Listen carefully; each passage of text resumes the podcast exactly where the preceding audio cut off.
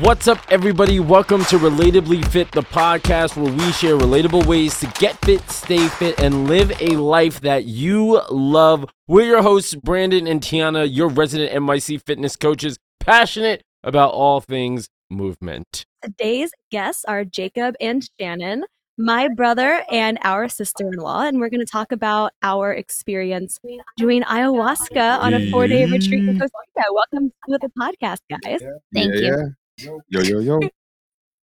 So mild-mannered. If only you heard the audio from before we started recording officially. These two clowns, they're jokers, they're children to the core. I'm sure we don't know what you're talking about, Brandon, but we used to describe Shannon as serious and reserved, and now we know that was just a facade. Those are accurate words. And those are accurate words. Why would you think that I'm anything other than that? Yeah, so we, for those that don't know, they recently moved to New York last summer, and we all lived together in Harlem, which is a lot of fun. And we decided, Brandon and I, after our Tulum retreat, we're going to go to Costa Rica to do ayahuasca. And Shannon started asking a few questions. Can I jump in there, Tiana? Yeah, jump on in. So what happened was I thought, wow, Costa Rica sounds like a great place to be. And so then I was one day sitting in our living room, looking up visitcostarica.com, and Tiana came up to me and started laughing because apparently cool kids don't go to visit Costa Rica. Let's see what Costa Rica has to say about itself. So then I asked her, well, what are you guys doing? And then that sounded pretty cool. And then Shannon goes, oh, okay. The government. Wait, so the Costa Rica government website does not sponsor ayahuasca. Is that what I'm hearing? Never saw that on it. Oh, okay. This podcast is not sponsored by the Costa Rican government. All right. If anyone asked, we were there for other reasons.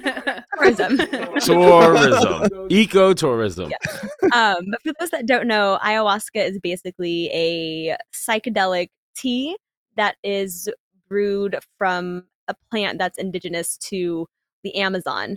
And it can have a bunch of different effects on different people. And we decided that it was something that we wanted to do. So we just wanted to talk with you guys about what our experience was like and some of the takeaways. And I think for us, we can start at what the preparation was like for it. What was the 2-week-ish ayahuasca diet that we all had to go on? Ayahuasca is the kind of cool drug that you can't just do. You actually have to have a diet beforehand. Yeah, you gotta prep. This is not a party thing. This is like real, serious, terrible business. This diet was the worst thing that's ever happened. It was by far the worst. It was the most intense part. And nobody tells you until you're ready to go for it, and you think, man, I'm gonna do this here ayahuasca.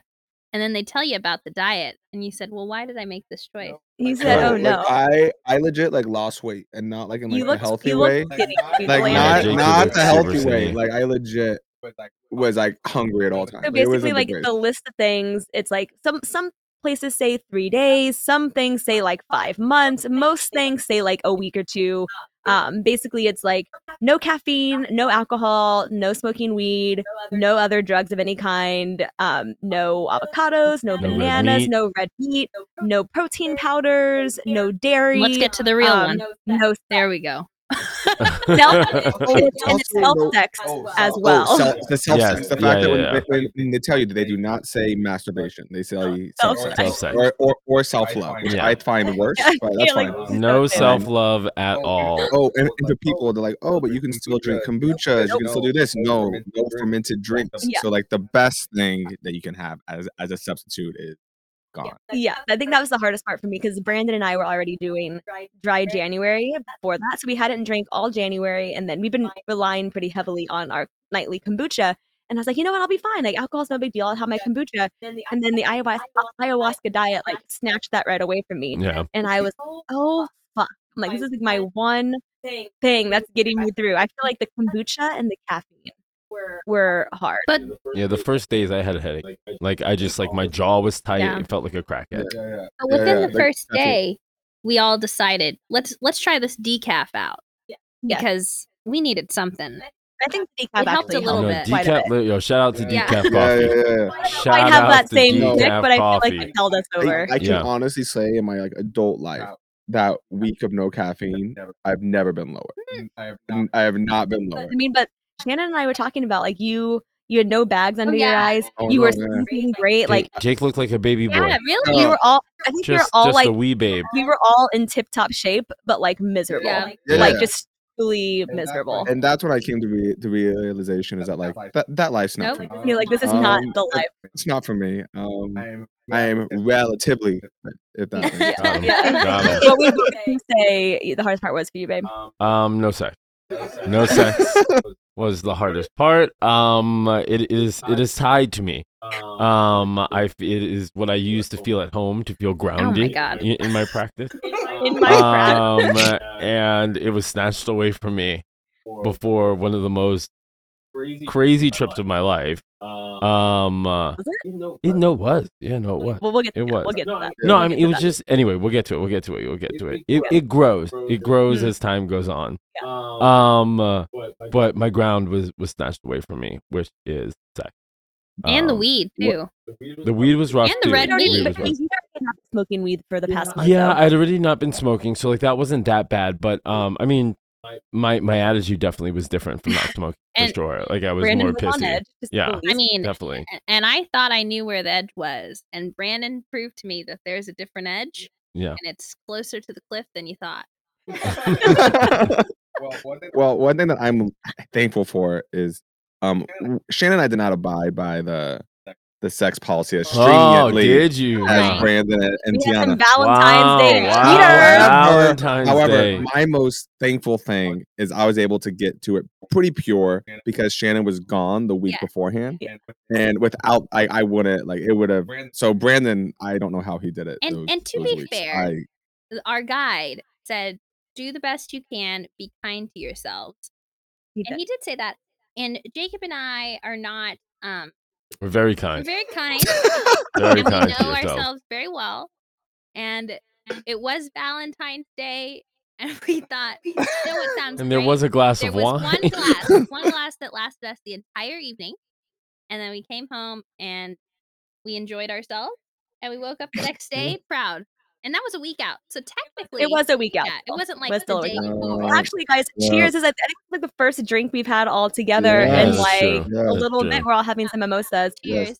Cheers. Clink, clink, clink, clink, clink, clink, clink. Actually, what are you doing? Okay. Well, I don't want to. Okay. What? The mic can't pick up on the sound of glass. We're saying clink is not enough. No, I want to. Well, Brandon just held his glass close to mine. We're too far away. But no, so. The diet was definitely challenging leading up to it. And I think Brandon and I had intentions of like proceeding with the diet like a week or two after because that's what some places recommend. Yeah. And we very quickly decided that, just kidding. I want my vices. The next you were kind literal day.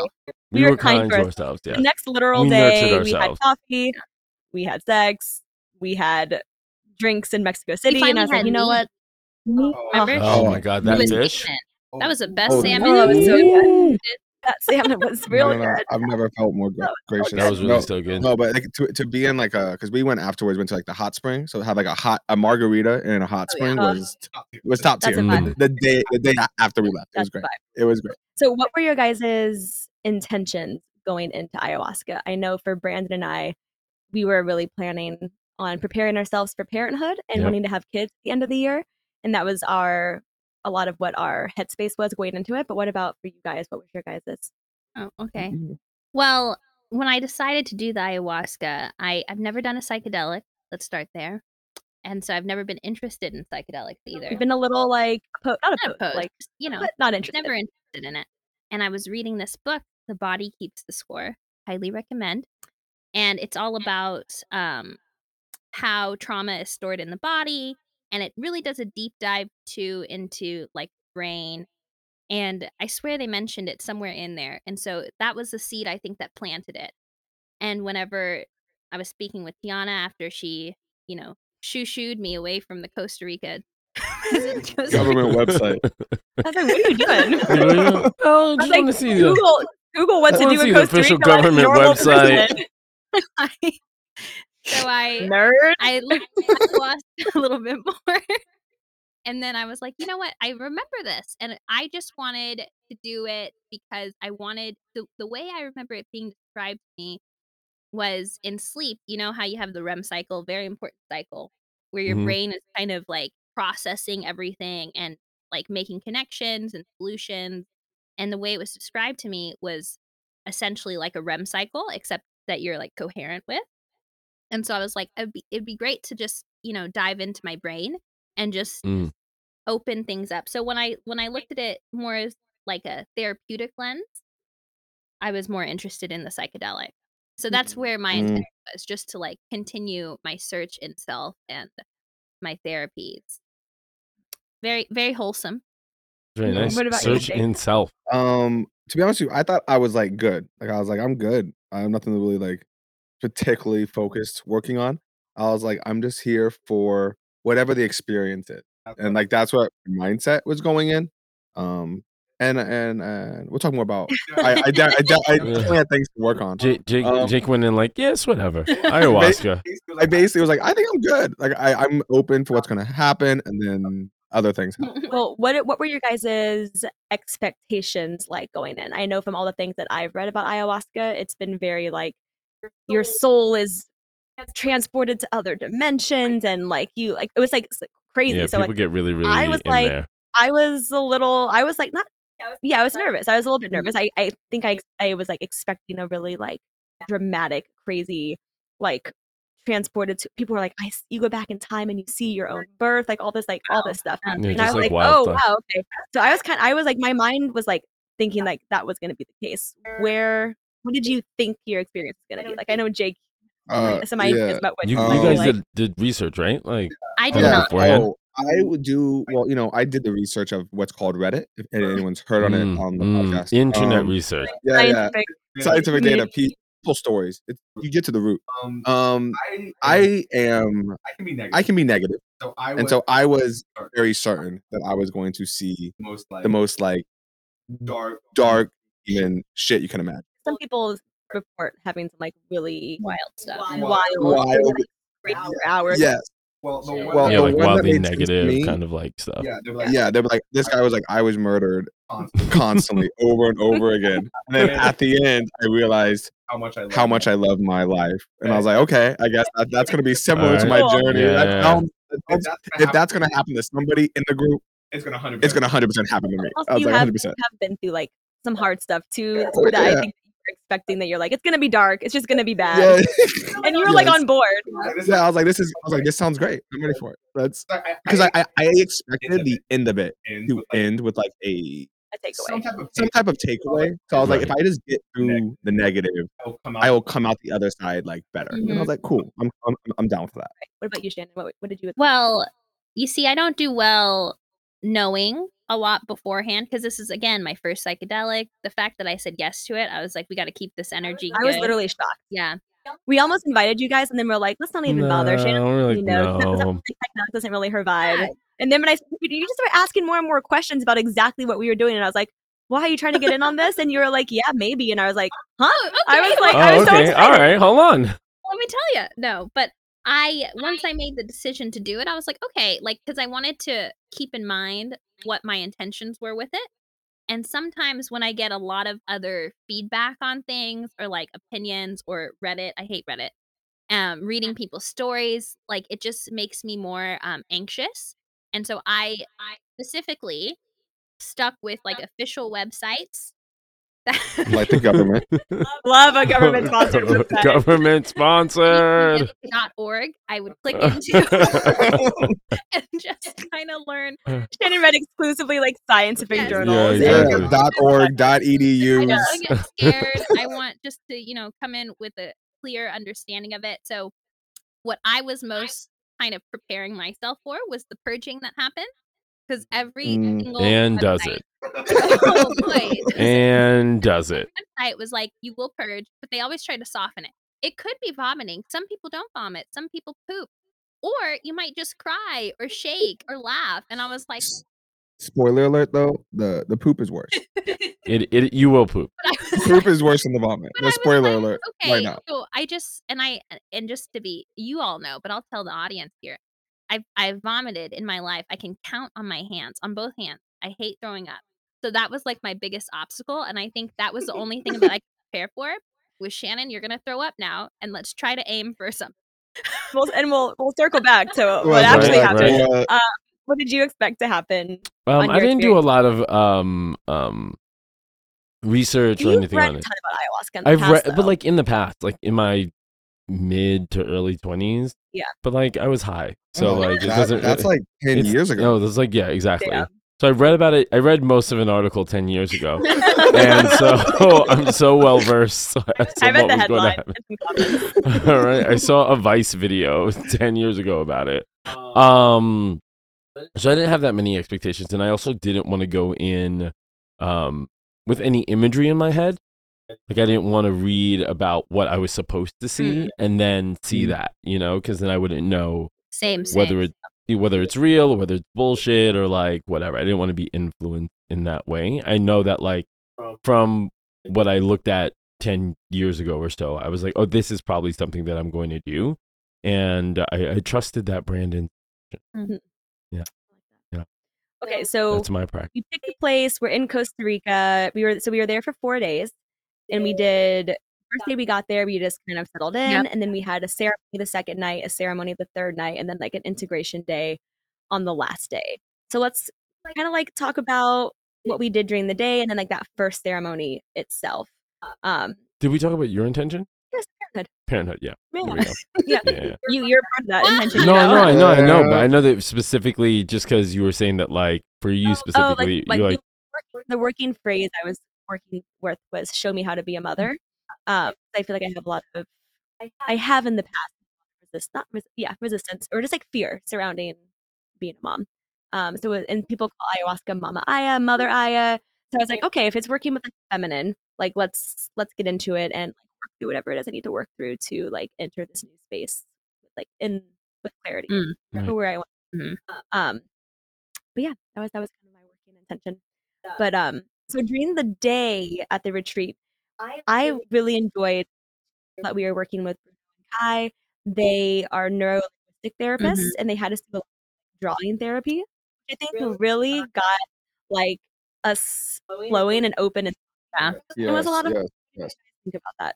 You know, I enjoyed it. And so what they had us do was like we would, you know, breathe, kind of get ourselves centered, and then they would ask us to imagine something. Like, so the first thing was a tree, right? And then you're supposed to draw it. And so then we were drawing it, and as we were going through every drawing, I was really proud of my artwork that was showing up on the paper. So at first I was like, Shannon, look at how much you know, you're an adult now, but you still know how to draw. I'm proud of you.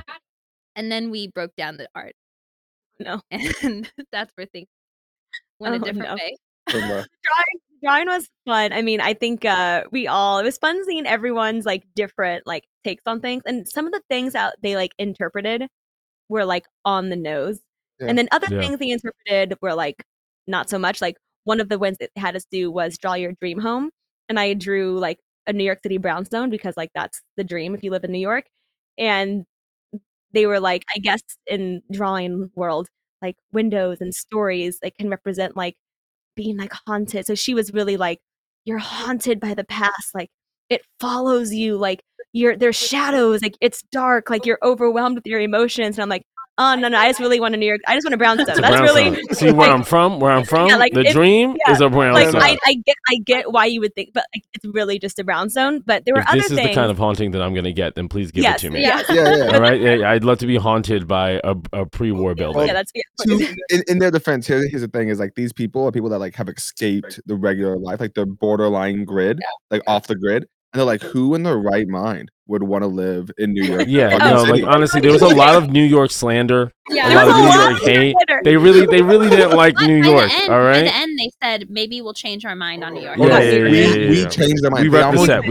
People from New York. They almost banned people from New York from coming, and we single-handedly changed. You guys, but like literally, when they saw my brownstone, I forget who. I think it was Bruno that said it. He was like, No, it's like your dream home. You don't have to like draw the place where you live. You can like, it's like your dream. And I'm like, yeah. No, like I fucking like New York, bro. You like, what's like come on, what's man. I'm like, no, that is the dream. Like, what's so hard about this? But they're clearly just like, yeah, but like, why? But like, why we're in the jungle with like a volcano in the distance, and you're choosing to live in like New York. And I'm like, yeah, pick fruit from our tree and eat it. Yeah. Right? Come on, we have papaya trees on ground that we use for breakfast. It's like, why would you? Yeah, banana trees. Yeah. We got this. What was it called? The vanilla. No, they had the vanilla plant.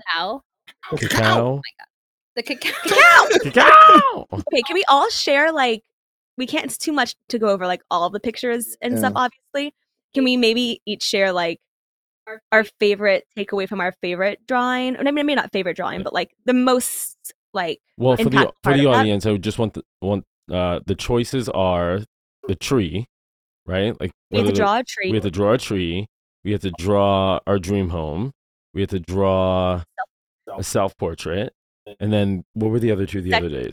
We had to draw your pregnancy, which was interpreted a variety of ways. Yeah. But your pregnancy, which can mean like yourself in utero, you with a child, however you take it. And only one person here got judged. I won't say who, but one person. And then we had to draw like an important life event. Yeah. Those were the five drawings we all did. What was your not like favorite drawing, but like the biggest like takeaway from that? What was it? What was the drawing I liked? I liked my tree. I really did like my tree. I think that it had very strong roots, you know, and then a very strong top as well, you know, and I think that that's kind of how I feel about the past and future. Is that I do have roots and I really like them. I like my family, all in all, and I see us growing and flourishing out into the future. So that's really nice. And the roots of your tree looked very similar to the top of your tree. So if you flipped it in either direction, it could have looked very similar. So that's kind of like present or future being informed by like the past. Yeah, the roots. It's really nice. Okay, Shannon, what was your? Well, I enjoyed all my drawings. Visually. I was really proud of my drawing. Did you like your dream home? All of them? Yeah, you know what? All right, I'm going to go to the dream home real quick, and then I'm going to come back to it. Now, the dream home, when I closed my eyes and looked with my mind's eye, as they said, my dream home kept flipping between all of these different homes, and it never settled on one. And so, because I was really stuck on, like, the outside of the home. And then I realized I should have drawn the inside of the home. Because that, like, I'm really crystal clear on. But so what ended up happening and what was funny was, you know, everybody closes their eyes. And when you're ready, you open your eyes, you start drawing. And so here we are all, you know, drawing. You know, Shannon takes forever. And they're like, in it. We're going.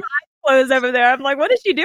What's terrible is I open my eyes and I start drawing. And everybody else already started before me. And then I start drawing and I finish before everybody else. I kid you not. Like by a long ways. A lot. And started mad late and then finished very early. Kid who, you know, gave up on this test a long time ago. No, I thought you were like a savant. Yeah. I thought I was going to look down and see like a cityscape, like, you know what I mean? Like you had the gift. Everybody who looked at this image legit was speechless for a minute because it didn't out. Because I was I don't really know what to do here, so I just like picked from all the different houses that flashed my mind. But anyways, all of the drawings, what I liked from the takeaway was they mentioned how all of my drawings were kind of on the left edge of the paper, and so left is usually like your feminine side, emotional, things like that, and then right is the masculine side, which is more like not emotional and more like action based, and which is very true for me. I tend to be very emotional and I lean really hard to that. And so just to see in all my drawings, like how literally all of them were centered to the left, was something where I was like, oh, okay. And that's kind of something that I've been working on is, you know, not letting my emotions take over the day to day. And, you know, allowing action to take place. So in the drawings, I was like, look at that. I revealed something about myself in the beauty of my art, including my home. My home was still beautiful. Nobody saw it, but I saw it. Right, right. Yeah, you have to feel it. You have to feel it. Jake, what was your takeaway? I'm gonna do both. I'm just gonna mention two, but it's gonna be quick. I'll be the same amount of time. The one thing I'm happy with is all my pictures were balanced of feminine and masculine energies. I'm balanced. That's the only positive that I have, is that I am balanced. I had my first one is a tree. I call it the murder tree. And it's exactly what you imagine. It's just a lot of branches that look like daggers and like thorns on them. It was like the Whomping Willow. That's exactly what. That's how I described it to somebody this week. Is that you drew the Whomping Willow with like knives on the end? So it's just like fucking crazy. To be fair to me, I'm not an artist, and it's not how I pictured it in my mind. But the subconscious, like, it really came out real heavy. The second one is my dream home is beautiful. It's mountains in the back, but still a lot of like old black, which is like negative. And like my roof is black, and then they have a chimney. But I drew a chimney with stuff coming out, and they were like, "You have like a lot of like negative thoughts, but you have like an outlet, so it doesn't like overwhelm you." And I was like, "That sounds." What else was missing from your home? On the nose. But more importantly, there's no driveway or entrance or anyone to come into. Or windows. He had a home with no windows. No windows, no door, and no entry. I did have a fucking phenomenal porch with a fire to look at the mountains, which they both said were positive. So I had the mountains that were positive, but it was just for me. No one's allowed in. No windows. Screw y'all. But you have a porch you can't get to. Yeah. No, I'm already in there. You have to walk. Okay. Walk. Yeah. You have to walk through the forest, bro. You gotta earn to get inside my house. Okay, got it. To your dark house. But I feel like my pictures got lighter throughout that time. Mm-hmm. They got lighter. I do want to say that when it comes to art therapy, I didn't know what it was, so I was just drawing, and then I did not know it was going to be analyzed. I didn't think that was happening. I thought I was just drawing to draw. I do wonder if art therapy is always negative, because when I felt like the breakdown was just like, is my subconscious, our subconscious is just negative? Like that's my question. My working idea with that was, I think a lot of people go there and do ayahuasca in general with some like very deep traumas and things, like a lot of healing to like work through. Mm-hmm. And not to say that we all don't have things to heal from, because we do. But none of us were coming with like necessarily some like big event or like thing or like whatever that was specific. At the very least, we all have been in a good place before we took it. Yeah, right. Whether we have traumas or whatever, we may have like traumas, but like you know what I'm saying. Though. Like, there's no like. I think for them, I think they did interpret all the drawings with like a slightly negative lens. I think because of probably all the people that they've worked with and all the things that they've seen, because there were a lot of things where I was like, yeah, actually, like, that's not true, really. And like, they'd be like, really? Are you sure? And I'm like, yeah, like, not so much, really. Like, so I think that I think just the nature of like who they work with on a regular basis maybe had them viewing through a slightly more negative lens. But one thing they got really accurate for me, so when I closed my eyes, I saw my tree and I saw a palm tree. And I drew it kind of like leaning over to the left, like it's swaying in the breeze. And then I had all this space on the right. So I drew this big sun up there. And literally the first question both of them asked were like, so your dad, like, let's talk about his presence in your life. And it was funny because I really thought I was going to go into this, like, show me things about like my mom. Like, I want to be a mom, feminine, like let's get into it. And it was kind of like, no, like you and her are good. What about your dad, though? And I drew this big sun in the right-hand corner, and like this tree was like leaning away from it, like, ah, like too much, too much. As trees do. As trees are known to lean away from the sun. I drew the sun, which is perceived as like masculine, on the right-hand side, which is also masculine. And this is, my dad is a very present father. He's been a great dad to me. He's very like encouraging and he's always there. But we have like had conflict and bumped up. Like we fought a lot in high school and college. Like we disagree on some political stuff. And like definitely I definitely showed that in my drawing, this kind of like too much. And so that was a pretty like on the nose thing where they were like, oh, let's talk about your dad. And I was like, oh, okay. You're like, and my dad is like great, and he's just like he's very big. He takes up a lot of space, and he has taken up a lot of space like in our life. I think all of us. Well, what's funny is like for me, I remember like they were big on like mom. Like I drew a lot of like blue, like a lot of mom. Like so you have mountains and like a lot of sky. Your mom's really a protective figure, and I was like, yeah, your mom is like really there a lot, and I was like, Like, I love my mom. Mom, if you're hearing this, I love you. Thank you. But they were like, your mom was like very like protective. That's the person in my drawings that like was throughout like in both like mostly positive mom, but like some negative. And so it was very like interesting that when we were going over these paintings, like two siblings with the same parents had very different interpretations. Well, and I think that also like is true of our relationship with our parents in general. Like I have had more conflict with our dad, and you've had more conflict with our mom. Yeah. So I think that showed up pretty clearly in the drawing. And I love you too, Dad, for listening. Just relax. Hey, Mom, I want to make it clear to the parents that Mom, I said I loved you first. Right, well, I'll make it clear. Okay, so that was the drawing, which was fun. And then that first night we had our first ceremony. The second night we had the ceremony. Second night. Yeah, you're right. We had our first ceremony. First day we just got there. Yeah. Second day we had our first ceremony. And basically they laid out these like mattresses on the floor, kind of in this like little like semicircle kind of thing. And we were given journals, and we had blankets, and like it was very much like get cozy, get comfortable. They do a kind of like cleansing at the start, and this kind of like set your intentions. And before all that, too, they had us like do some homework things to start to look inward. Yeah. So they already kind of started us getting into that inward looking. We had to like read some stuff. Yeah. We had to journal about a few things. We had to write a story that was fun. So we were doing a lot of like self-reflective work. Which I think it is important to put you like in the mindset before you do it. You want to start going in like mentally ready, introspective, because it makes sense after you take it. It's like because 90% of the time is you like self, like your eyes are closed and you're just like in. It's very internal. And they told us like while you're on it, make sure that you're not you don't let your partner, let your person, let whoever else is there have their own experience. Yeah. Yeah. You know, someone's like crying, or like they literally said that people like just like scream 2 hours. Sometimes like it's like if someone's screaming or crying or freaking out, like don't comfort them. Like they're like, we're here to do what we need to do for people. Like you don't comfort your partner, don't comfort your friend, don't cover your comfort your brother. Like let everybody have their own. Yeah, all of us. Exactly. Yeah. Honed in on that. Like, I also don't think that they, because they also didn't usually have groups of people come together. Yeah. It who are seems all like it's all like individuals and, who like come and are sort of around there at the same time. But this was one of their first ones where they had a group, roommate, family, if you want. Yeah.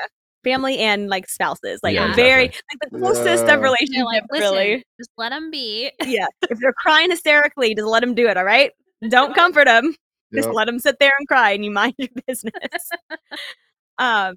Okay. So we all came away from that first ceremony with one word. So maybe we can all share what our word was, and then we can explain kind of why we came to that word and what our experience was on that first night. So my word was physical because why was that, Brandon? It was a very physical experience. My stomach was so turned inside and out. Now the taste of can we go around and do a little taste test of ayahuasca? Okay.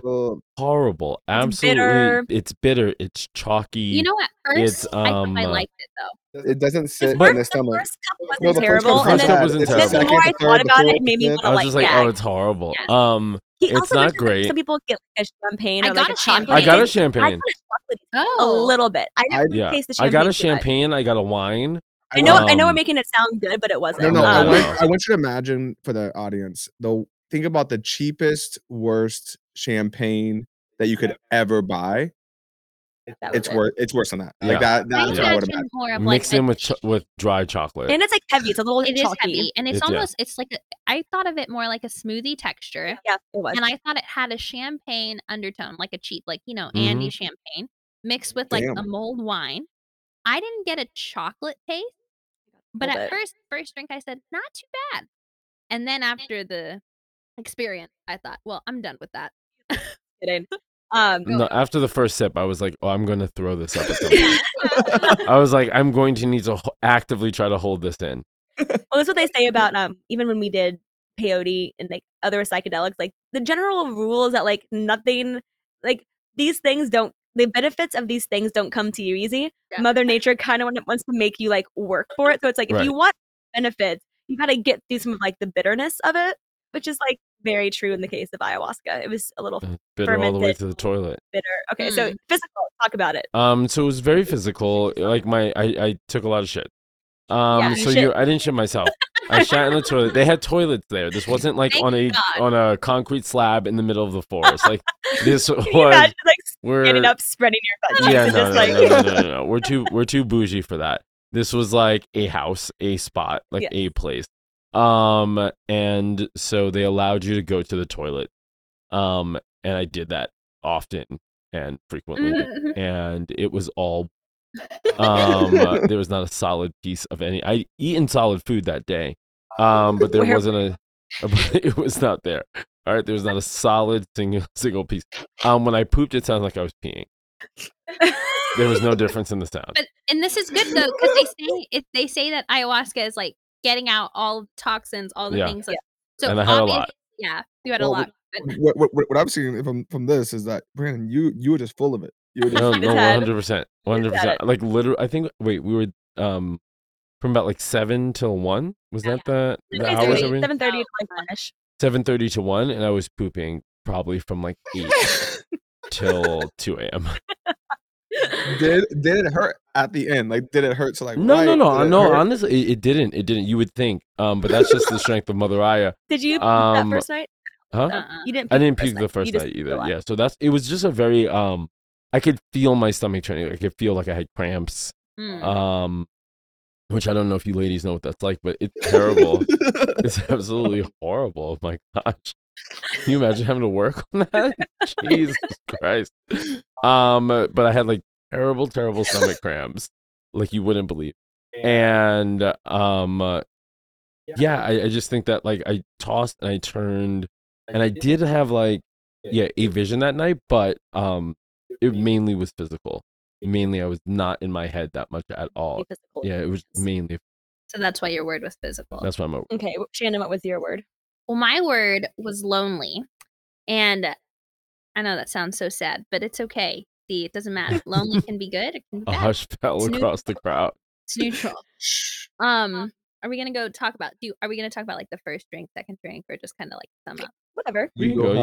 So for me, I chose that word because when I first took the drink, you know, I closed my eyes and I was just kind of in my head, and I had this really wild, like this was the wildest vision for the first night. It was this room, and the room was my mind, and all of these events throughout the week were playing, and all these people started filling this room. And then this music came on that was super, super loud. And I remember thinking, God, it's just so loud in here. And my mind came in, and my mind looked like Missy Elliott from that video. What was the video, Brandon? Do you remember? It's the I Can't Stand the Rain, the Super Duper Fly one. Yeah, where she's like, her head's really big, and she's like in that large black track. Like, so Missy Elliott, my mind, came in and essentially was like, everybody get the fuck out of here. And cleared out the space, and then the music was still going, and I was like, it's just still so loud.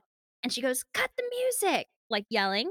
And then all of a sudden everything just like quieted, and all I could hear was like the outside nature noises. And so then I was just kind of like sitting with myself, and then that's when my stomach, I had the same cramps, Brandon. Yeah. And I'm familiar with those. And so I thought, you know, let me try these different positions. I had a lot of ways to deal with it. There's only one position. And then finally I was like, you know what? Let me just try to go to the bathroom here. So I go to the bathroom, sit down, explosive shit, just fly out of there. Super fly shit, if you will. And I said, super duper.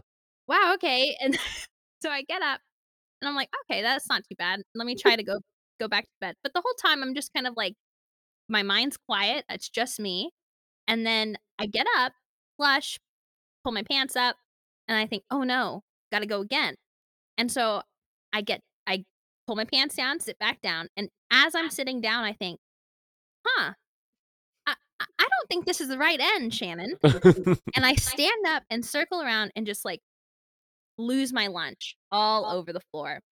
No. And so here I am, my pants down, vomit on the floor. I'm still throwing up, trying to aim for this toilet.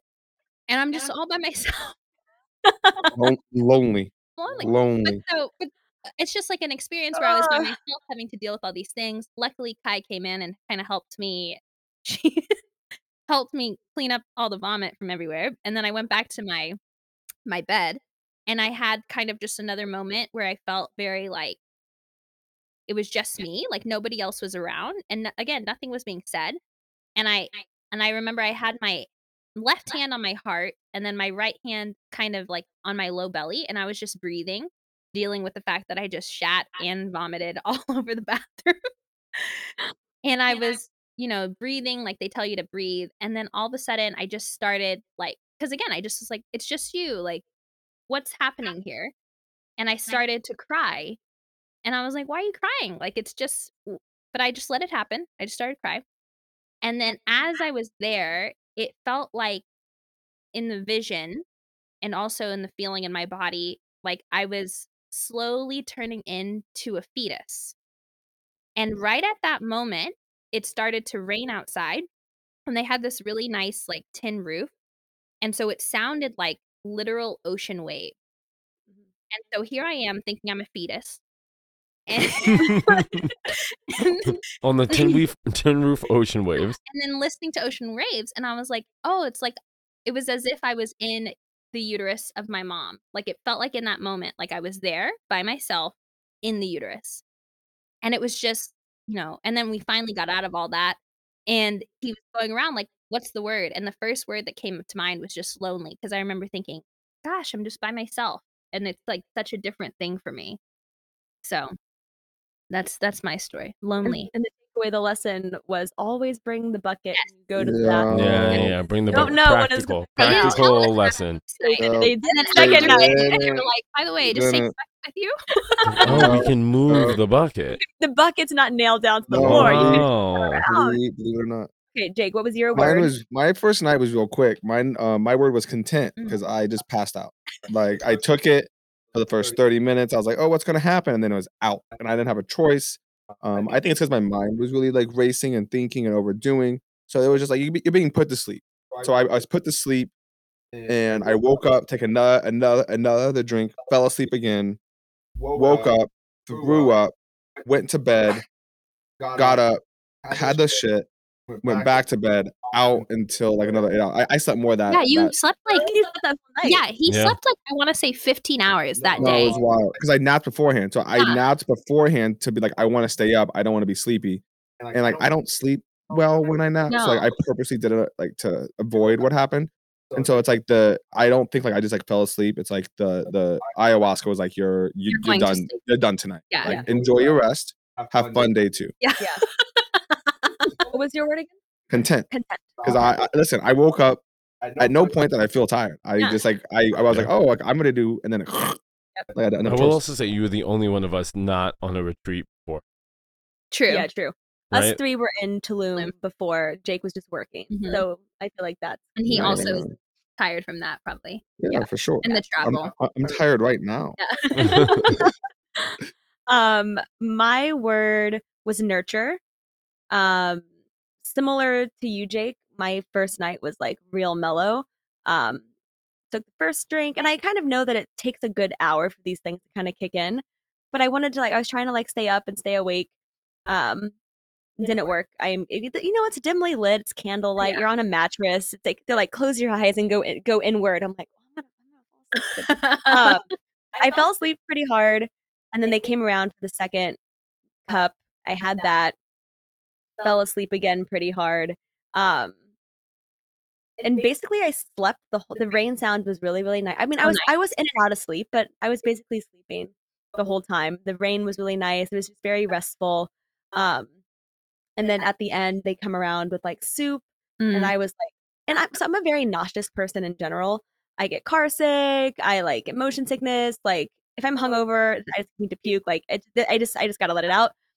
So I probably could have thrown up at any point, but I was like, no, I'm good. I had the soup, and then like pretty much immediately after I had that. I was like, and I just like let it all. It was pretty gross. And I think, is that when? No, that was the second. No, I threw up right before you. Yeah, I think Jake threw up right. Because like the soup, because I was so pissed. We couldn't eat. We had lunch that day. We couldn't have dinner. Right. So when we ate the soup, I was so hungry and I was so mad. Because I threw it up and I was like, I'm not gonna eat till breakfast. Also, Jake and I were like weirdly in sync in some moments on it like that. Like we had a very similar first night. Like we puked pretty much the same time. Then we both pretty much slept the whole first night. Yep. Just interesting. And I said, I was like, I know you guys are siblings, but watching you two on the retreat, the way that you guys moved around each other or like in sync with each other, I was just like, wow, they really are siblings. Yeah. These people relate. Like, it's really relate. It's almost like they have a connection. Like, dude, I was like, they're like brother and sister. Like for real. It was the throwing up. Yeah, really. Yeah. That's really what it was. Twice. But you guys were just like a chorus. Yeah, it's really beautiful. Eating soup. Really beautiful. We'll get to that. But no, my word was nurture. Just because again, my whole intention going into this is like to lean into motherhood and all of that. And my general takeaway was like nurture new life by like nurturing yourself. Like what I needed that night was to sleep and to rest, to get out of my head a little bit. It was very, very calm, very subtle, very laid back, nothing crazy at all. And I didn't have to poop until it was time to go to bed. And then, like, you guys, for like an hour and a half straight, it was just like constantly running to the bathroom. It was a lot. So much. It was a lot. Like alcohol poop. So it's not like a satisfying. It's just like bad stuff coming out of your butt. And it's stunk. You know it's you're going to have to go back. Yeah. Like, yeah, you're not done.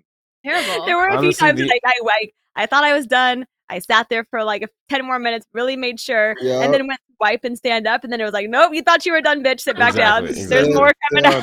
Be humble. So yeah, I think that was night one. Was there any other takeaways from night one? Oh, I remember at one point they were like, don't look at your spouse, and look at your spouse. So like when I woke up the last time, I need to go to the restroom. So I look to my right and I see Shannon's not there. I assume she's in the restroom. And finally I just go and she's not there. She went somewhere else. So like he was like, make sure you don't look for your spouse. And he looked at me. I was like, no, I wasn't looking for my spouse. I was literally trying to the restroom. And I really had to go. Like, and I thought she was there. I was like, no, I wasn't. No. I was cared about my own bowels at this moment. Like that's what I'm here for. Yeah. Okay. So day two was similar to day one. We did some drawing stuff. We wrote some stories. We can maybe share our stories if we want to at the end. We do the other two pictures. Just like chill time. Was day two when we went over the stories? Or was that day? No, that was integration day. But we just like had some like general homework to do and just kind of chilled, rested after because we were still recovering from the purging. Yes, it was a lot, and it continued a little bit into the next day. Yeah, there's a lot of purging, and then. Night two, same setup, same idea, but more. But yeah, rather than taking 2 cups, there was an option to take a third if you wanted to. Do we all want to do the like, same thing, like share our word and then our experience? Brandon, mine was levity. It was levity and soft. He cheated. He did 2 words. I did 2 words. Yeah. So can't fit this man in a box. You know. So levity, just because I feel like sometimes definitely off the diet, I was being a little more serious,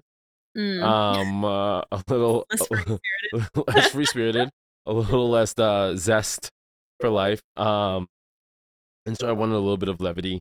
I can tend to be a little bit more serious every once in a while. I know that like for those who know me from class, like that's usually my outlet for a more silly personality or whatever, so I do tend to be a little bit more in my normal like home life, so I want to be a little bit more light. So that was my word. The second night wasn't too much different than the first. I did shit a lot.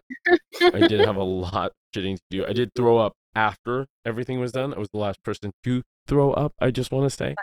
Okay, but I finally did. And he walked out with a real big head thing, and he did it. You know, I thought I made it. I was like, Mother Eye loves me, guys. You. No rejection here. She and hates then... my anus, but she loves my penis. Exactly. Yeah, no, she does. She does. So levity was my word, but what happened on the so mainly vision. No, I know, but that was mainly okay. So the first night for me is when where the first more of the visiony kind of stuff started. So that first night, I spoke to a snake for a while. Why didn't you speak to a snake? Well, because I didn't know how far we were going to go in. Since I went first, everybody divulged more information, starting with Shannon. Okay. You shared about that one. I know, but we were just sharing the word first. Softness. Yeah, and then it evolved into man in a box. He's unboxable. So the experience on night one, I spoke to a snake for a while and told the snake just all the things I do in my life. And the snake was a snake in your head, not like a real snake. Yeah, it's snake in my head, not a real snake. Because there were snakes on the ground. Yeah, so right. He told me he spoke to a snake. I was like one in your head, or he told me to stay away from this brightly colored snake with fangs spoke to me. I was like, what kind of snake now? Because they said to stay away from this. No, it was a giant snake, in Harry Potter. Yeah, like a bat. I also don't like Harry Potter. Like I haven't read it, but I have a lot of Harry Potter references. But I spoke to a snake, and the snake was profoundly uninterested in all the things that I wanted to do with my life, which was fine. I just followed her around about it, and then she led me to a door, and this is all first. And I was supposed to be humble going in this whole experience. Like if I encounter Mother Eye, humble, proceed humbly. And I stood outside of that door for what I felt was forever, and then couldn't wait. Kicked the door. And so humble. I kicked the door in, and there was a woman there doing a spell with some nymphs around, and she was like, "What are you doing here?" And as I went to speak, no, we kicked me out. And then the nymphs were like, "Who is that?" Like the man. And that was my first night. So that after that first night, I didn't know what to expect on the second night. But I just spoke to the snake again, and I asked for forgiveness for the men in my line for not being the most awesome all the time, and to the women in their lives, to just people, but definitely to the women. So I asked for forgiveness, which the snake was like, okay, that's fine. Once again, really this was a bitch. She did not like. You called her bitchy. Yeah, I didn't call her bitchy. She was bitching to me first. All right, I was like, "Here's all the things I want to do," and she's like, "Why are you following me?" And then I asked for forgiveness for myself. And I asked for something else. I can't remember. But she was like, "Okay, fine." And then as I turned to walk away, she was like, but if you want punished for the thing, and I was like, oh, okay. Yeah, that makes sense. She was like, your daughter will handle that. Got him. So I'm really looking forward to having kids. Specifically a daughter. Yeah, specifically a daughter, which on peyote, I saw that we're. So we will. She is going. Or a true blessing. To me, personally. Well, having a daughter is going to be... You come from three boys. Yeah. You having a daughter is going to rock your world. It's going to rock my world no matter what. So. Yeah. In a real new way. Yeah. I'm so excited for you. It's going to be great. It's going to be a blessing. Yeah. Okay, Shannon, what was your second night's word? So my second night's word was myself. And the second night was really, really... it was a big night for me. And throughout the day of the second day, they kind of talked a lot about your inner child and meeting your inner child. And with the therapy that I've done in the past, I've talked about, that's not a new concept for me, is, when you're young, you're making a lot of kind of connections in the brain as to how life works. And as you grow older, you use those connections as how you move through life and how you protect yourself. So it's not a wild thing. And so I remember going into it, I was like, I really want to have a conversation with my inner child. And so we had the first drink, and the first drink was terribly tasting, and it actually like made me fall asleep pretty quickly. And the first drink, I had a really wild, and this was the wildest vision I had on ayahuasca.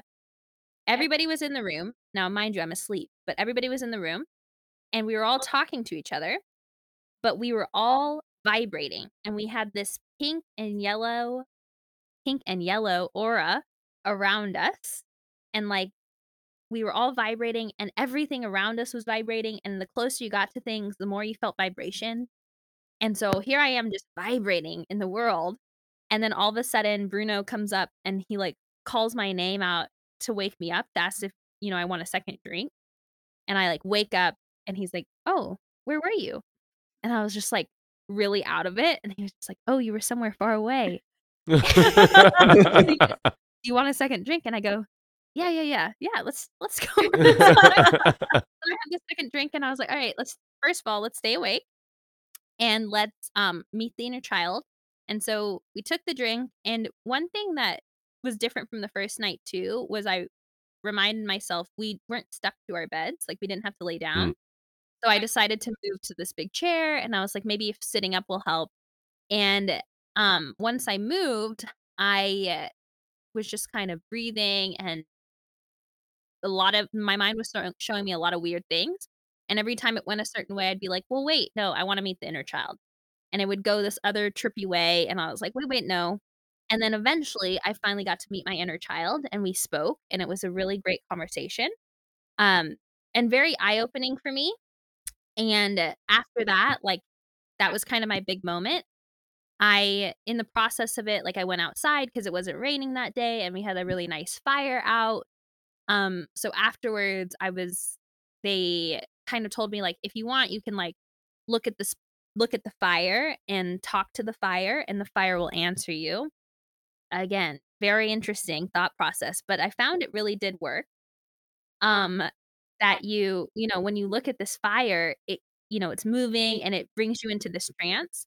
And I would give things to the fire that, you know, I discovered that both child Shannon and adult Shannon didn't want anymore, and we gave it away. And then I would ask questions to the fire, and the fire answered me back. And I don't think that was ayahuasca. I'm pretty sure I could do this at any time. I'm a fan of getting a place with a fireplace now. Like, I'm over here lighting matches, staring at the wall. Oh, no.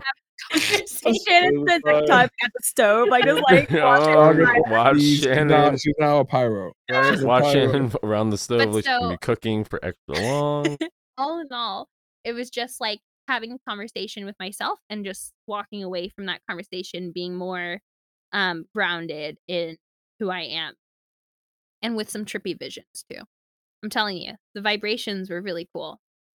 So the vibration. Like, literally all of us vibrating, and I could feel it. And here I am reaching for a table, and the table's vibrating so strong I could barely touch it. Wow. Yeah, it was wild. Was it like the one of those Theraguns? Almost like that, except more like natural feeling. Okay, natural. Like, you know, I imagine, like, I've not been in an earthquake, but I imagine like the rumble you feel from the earthquake, but just like smaller and quicker through the vein.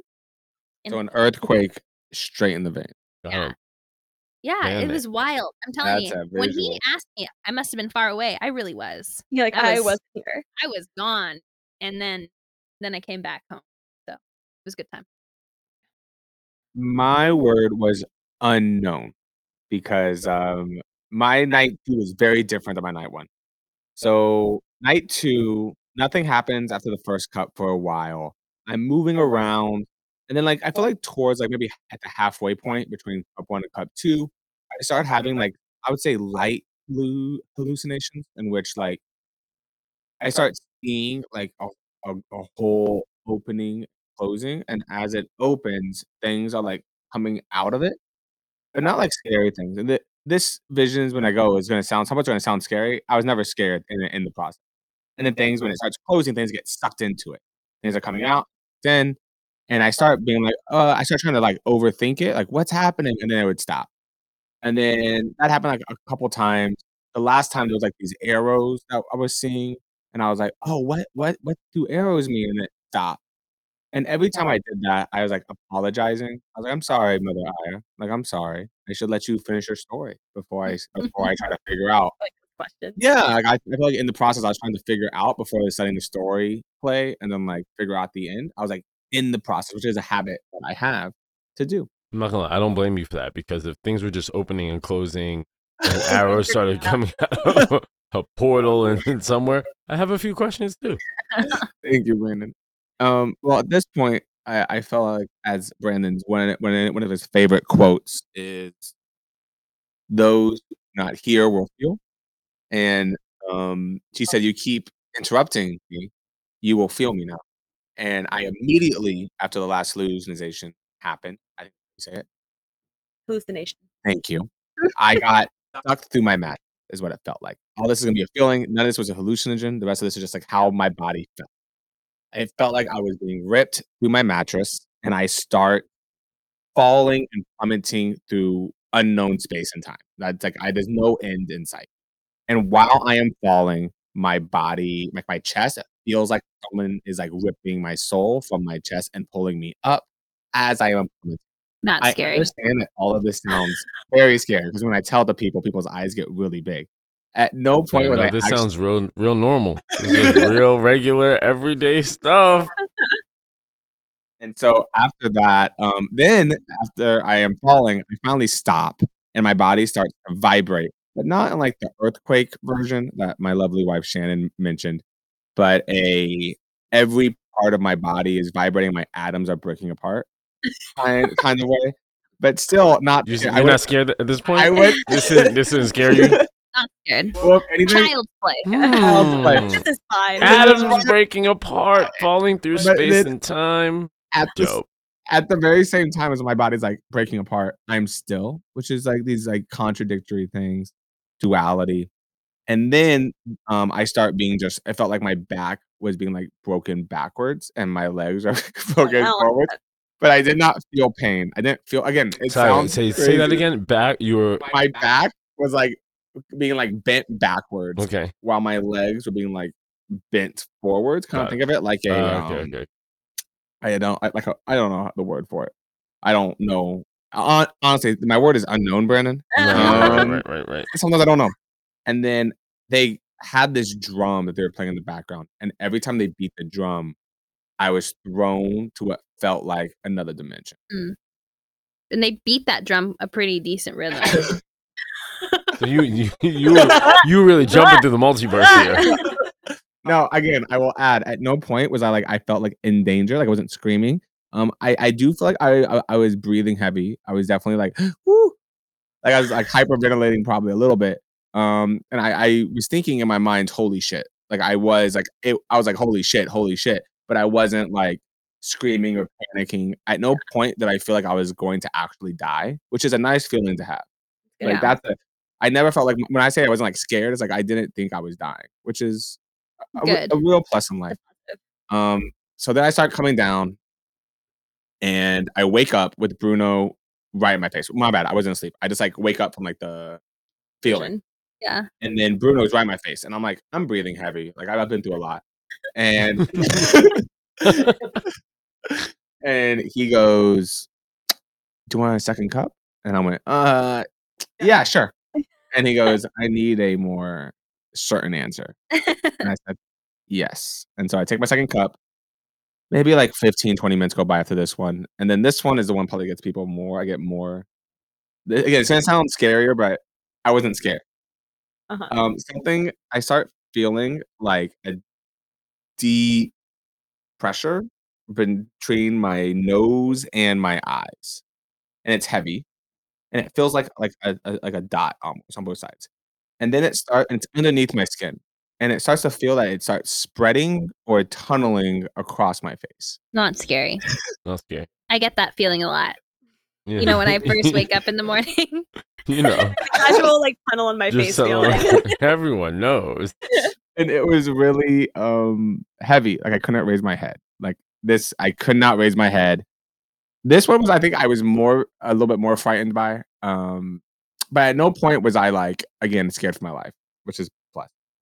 And so I kind of instantly realized that this is not a mask for others, but it's a mask for myself. It's an internal mask from internal work. Because a lot of times I talk about inner children that Shannon talked about, and we talked about a little bit earlier. And like, I always talked about how like my inner child like would be like ashamed of who I am today, based off like my values have changed from my childhood. You know, I'm not going to go into like innate, like tons of detail, but that's kind of the gist. And so basically, it was like if my inner child is there, like I'll have a conversation with it. And the mask disappeared and like broke off my face, which is nice. And I went to like this spiritual plane of some sort where I had a conversation and interaction with child Jacob. And we had a little bowl cutted, adorable. And he came running and hugged me. Aww. You know, and we had a full on conversation and moment. And I can say that like I'm way gentler on myself from the experience. I'm not sure we're talking about like what we were coming away with it from, but I'm way gentler with myself. I'm less harsh.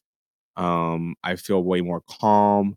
And I think there was just, when I went in, I didn't think I had anything to really deal with. And then I was like, oh no, like I had like this kind of, because I, as you mentioned earlier in the podcast, I had a lot of like survivor's guilt of what I have been through. And so I kind of came to terms with that like full circle in a very like positive way. And so, yeah, that's my, again, and it's kind of similar to how I thought something negative was going to happen and I'd come out the other side. And yeah, you know, no, you did. I wasn't like told, like, I wasn't scared in the moment. There's no demon. Maybe you were ready for all the night. You know, yeah. It was showing you like all these crazy, scary things, like your atoms falling apart. Yeah. And you were like, I've been here before. Yes. All right. So you could get to the good. Yeah. It's like the vein. I am one with the dog. Oh my God. I was born of ayahuasca. Okay. Well, my word was open. I really had 3 words, which I'll get to, but my word was open. My night started similar to the first, and my whole experience was much more subtle than all 3 of yours, it sounds like.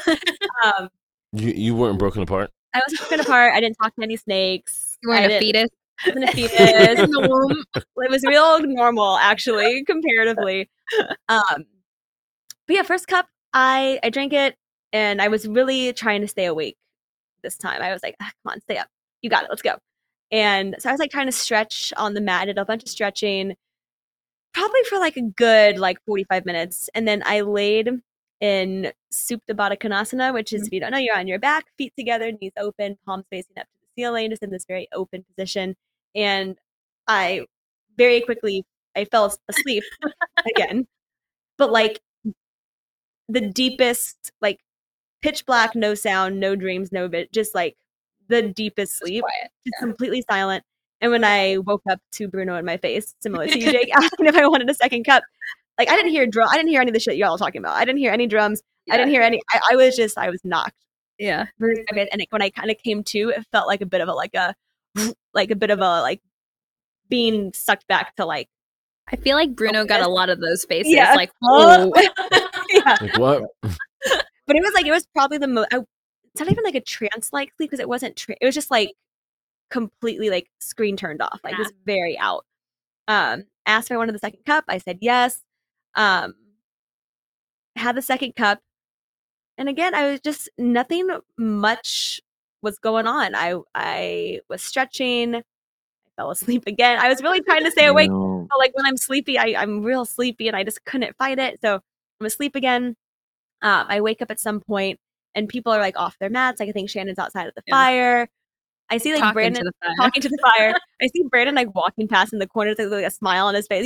Your word was levity, which makes sense. Yeah. Whenever I saw you that night, I felt like you were real like light Johnson. I was real light. Well, I also had nothing in my stomach or bowels.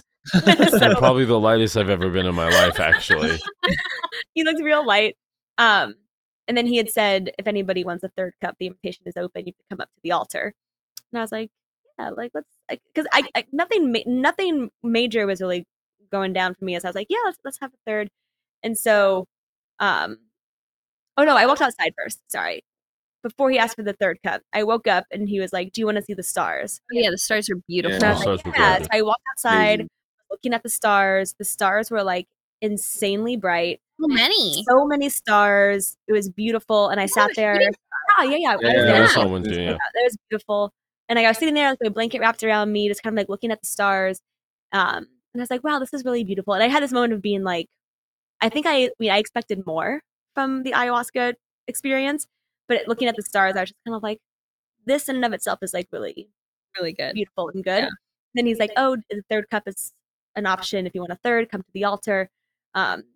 You two had both said, I was sitting next to you guys at that point, and you're like, we're good. So you guys were clearly having your full thing. And I was like, yeah, I'll do it. We'd have been through it now. Yeah, the trenches have been, I've been through a lot. So I was like, I'll have a third. So I go up to the altar, and Bruno was like, the universe is open. Ask for what you want.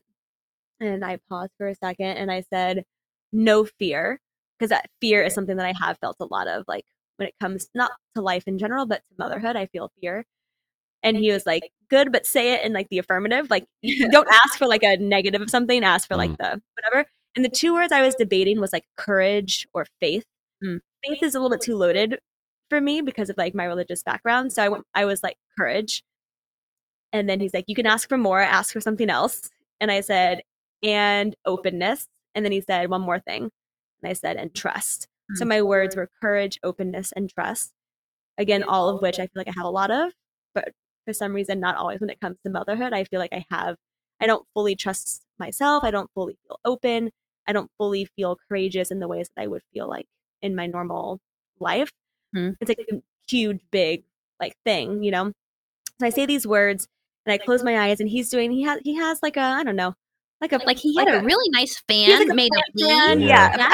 Plant fan. That's what it was. Plant fan. Yeah, he had a plant fan, and he was kind of like brushing it around my head and like on my like chest a little bit, and like with the sage and like cleansing thing, and it's like dark and candlelit. And so I close my eyes, and he's kind of like hitting me with the plant fan. And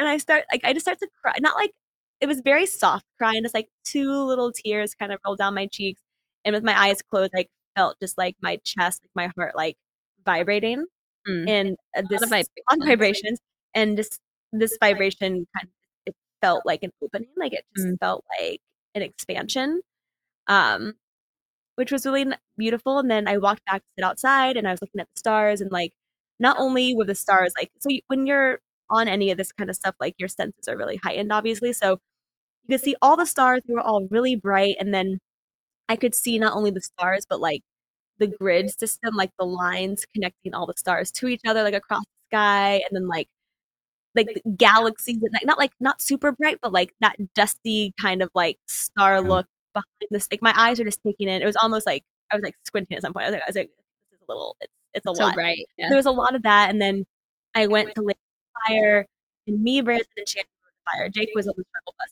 I think. Listen, I was in the trenches. My body said, you're done, dog. You felt the space. You felt the whole time. But, and Brandon and Shannon were outside, and I like laid down by the fire and like looked up at the stars. And I was just like, I was just thinking about how like these are the same stars that humans for like thousands of years have looked at, seated around their fires with like their tribes of people. And it just felt like a very like grounding, like rooted experience, like a very human moment. And then my mind was like, yeah, like just like motherhood is, like it's the most human experience, like I just felt this sense of you can step into this with confidence and feel grounded and feel rooted and like let this fear drop off of you, because it's like the most human, grounded, rooted experience that you can really have. And it's like this, I have this feeling of like, you got this, like I think I was expecting some like big thing or big moment or crazy vision, and I was like, okay, show me what I need to do to be ready to be a mom. And the message I kind of got back was like, you are, like you're ready, like just, you're good, like step forth and like with confidence in this. And I think if we were to do it again, I might have a totally different experience. But because my intention was a particular thing, I've been saying this week and telling the story that it was more life affirming than it was life altering. Like I didn't feel like I had any like world rocking like thing, but I felt like very affirmed and like solid, which I think was like going into motherhood, something that I needed, which is good. You know so, what, yeah. Tiana, you were by the fire. I bet you the fire was talking to you a little bit. Yeah, I said it was my head, but it might have been the fire. And your head. They were talking together, mm-hmm. See? Mm. I think so. But then, fire. Oh, and then that night, I knew I was going to puke again, but I wanted to at least puke before I had the soup because I really wanted to hold that soup down. Yep. Yep. Because the soup was good and I was hungry and I wanted to eat it. Yep.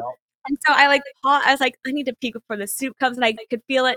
And then Bruno was like ending the ceremony and having all of us talk. And the more he can talk for a while now. Wow. He the spiritual community can talk. Yeah, these guys. He's done ayahuasca over 500 times. Yeah. This guy is untethered. Yeah. You know what I mean? That's why he woke you guys up. He was like, oh, they're not that far. Yeah. He's like, they're far, but they're still pulling back. Don't worry about it. I know the depth is fine. But, you know, he just get on this, like, talking. And the more he was talking, I could feel my nausea, like, bubbling up. And I was like, I really don't want to, like, puke in the middle of everyone, like, sharing their takeaways. Yeah. But, like, it's going to happen in, like, 5 seconds. And finally, he kind of wrapped it up. And then literally, I think the exact same moment. At the exact same time. I grabbed the bucket, and like, the second he wrapped it up and like the soup was coming out, we go, and like just like purge, same exact moment. For the same bucket. Amount of time, I swear. Same heave rhythm. Perfect, like in synchronized, yeah. Yeah. Heating. Taking heat up. Office. Anyways, it was the most sync moment. And then they bring out the soup, and then so Jake and I puke at the same moment, and then I look back behind me and Shannon's in her chair, and I see her bucket in her lap, and I'm like, oh, she's about to do it. In her lap, she has both arms fully wrapped around it. Her legs, I think, are also wrapped around. So I knew Shannon was about to puke too, because the second you see someone grab their bucket and hold it, you're like, all right, it's coming. Here it comes. And so then Shannon puked pretty soon after, and she goes, "Oh, feels good." Like that's the thing. And then I look over at Brandon, and Brandon's laying down eating his soup. Just eating my soup. The three of us, like, just vomiting. Wow, crazy. To know how it sounds. It sounds so good. It's like blah, blah, blah. Everyone's like, you hear it all dropping into the bucket. And this man is just eating his soup. Looking up at us like smiling. Like this is insane. This soup is so good. Yeah. Well, no, but that's why it's, they give you some like honey water beforehand. So I knew I had to fill up. But I said, I just need to not try to, like, as soon as something's in my stomach, let it up, because I was pissed about the soup from yesterday. Yeah. That honey water was good. I was like, fuck the honey water. I want the soup. Yeah. I was like, give me the soup. No. For me, it was like, I thought I had to throw up the whole day, and I was like really prepared. Because of all the times I've thrown up, I've never aimed and like into something I was actually supposed to throw up into. Never. And so I was like, I'm going to make it in this bucket. Everywhere I went, I took my bucket. And then I was like, I'm not throwing up. But I felt it. I was right on the edge. And then here I am watching the two, throw up squad over here. Just like, and I was like, here it comes. Here it comes. And it was just disgusting. And I just had like one thing of soup, like one spoonful to kind of get myself going. Yeah. But we keep saying the word like in sync, and it just reminds you of like the boy band. Yeah. And like the meteor just we're synchronous. Yeah. Synchronous. Okay, so I guess like the final thing we can kind of talk about is we've been back for 1 week now. What has reintegration been like for everybody? Like, what's that process been? How do you? Oh, wait, no. I guess we can actually talk about reintegration. We reintegrated in Costa Rica a little bit, like that. The final day, there was no ceremony. If you're gonna do ayahuasca in general, there's some places that will like take you for a night and then drop you back like at the airport the next day. Do not do that. No. This is like, you really need time to integrate this. You do. Also, too, I mean, none of us had like a negative experience. Like some people can and do, and if you're just like plopped right back to like the airport after that, it can be really jarring. I mean, we had positive experiences, and it still was a lot. Yeah, so that whole next day, we had a full 24 hours there, a whole another evening with no ceremony, and that's where we got the meat, the salmon. Yes, they gave us salmon, which was delicious. We got coffee the next morning. Yes. That was real caffeinated. And we went to we went on like a little jungle hike to like a river, and we got to dunk ourselves in the water. And, butterfly flew around me 3 times, guys. Blue butterfly. A blue. It was a butterfly. It was huge... That's supposed to be representative of Leia. It was a huge blue butterfly, and as we were walking through the forest, it was circling us, and then it circled like Brandon like 3 times in a row. And it was a big blue butterfly that Kai, one of the leaders, said was like, it's associated with ayahuasca, and it's meant to be like your wish is like granted. Either you have 3 wishes or you had them. Yeah. So be nice to me. Or you've had them granted. Exactly. Well, I might need them with this daughter that we're gonna have. It flew by all of us pretty closely, and then it circled Brandon quietly. It like stayed, and I was like, out. But then like, we walked to the river, and we got to dunk ourselves in, and it was kind of like they, you know, said it like a bit of like a rebirthing moment, and we just like meditated in the river for a second and just dunked ourselves, and it was like a really just nice nature walk. And then we all wrote stories during the week. He said, write a story about like a animal, a plant, or an insect. And so we all shared our stories and finalized any like basically anything left to kind of talk about. We did that last day, and then had a full night's sleep there, which I think is like really, I think that's because when we were trying to pick a place to go to, we debated going somewhere for a shorter stay for less money. But I really do think that having at least 1 full integration day after, and I do think now in hindsight, like at least 2, I wasn't looking to do 2 ceremonies. I was looking to do 1. That's not what Where Everywhere offers. Yeah. And I can see ayahuasca being something like the more it doesn't work fast, and I can see it be like the more you work with it, the more and more like these layers kind of like start to show. I think we stayed like another week and had a few more. I could see all of our experiences getting deeper and deeper. We didn't have that time, obviously, but I think definitely go somewhere where you could do it, because that first night we all just like purged a lot, basically. Go somewhere where you could do it for at least 2 times and give yourself a full integration day after. But okay, so reintegrating in Costa Rica and reintegrating back home, what has everyone's experience been like? So I would tell people, don't start a new job 2 days after you get back. And then work for 7 days. Don't do that. That's not the greatest. It's been a little bit difficult just because starting a new job is difficult, and just like figuring out the flows and patterns. It's also a little more difficult when you feel slightly untethered, and you're in New York, that where like things get thrown at you pretty quickly. So don't do that. But other than that, it's been nice. Like I feel. Like I have a little bit of clarity as to what I'm doing. My interpretation of my experience was just that I don't need to live in my head, and I need to live in the real world. And I have to like be out in the world doing the things that I say I want to do. I don't need to like mull it over as much. Just like go out and do it, and let that be the mulling over that you would do in your head. Do it in the real world. Jaguar pound. Story about a jaguar that essentially learned that it was okay to pounce because that was its nature, and so all week he came home and he's like, jaguar pounce, like just get like jaguar pounce, just pounce on things, just pounce on things, and then whatever happens. Don't worry about like why you're pouncing. So it's been good. I would say that like it's been a little bit, this whole week for me personally has just been a little bit more hectic, just getting used to a different schedule, learning a lot of work stuff, so that's been a little bit rough. But I think overall, it's been nice to come back and take and start to apply the lesson. Well, it's been good. Luckily, I had like the afternoon off when we came back, and our travel day wasn't super hectic. But I definitely noticed a slowdown of like my speed as I was getting back into the rhythm of things. Like I was teaching back-to-back classes, and like after one class ended, I would just catch myself kind of being like, oh, you know, that's nice. And I was like, oh, wait, we got to go somewhere else. Like, we got to get to the next thing. So just coming back to, I think, the pace of life has been the hardest thing.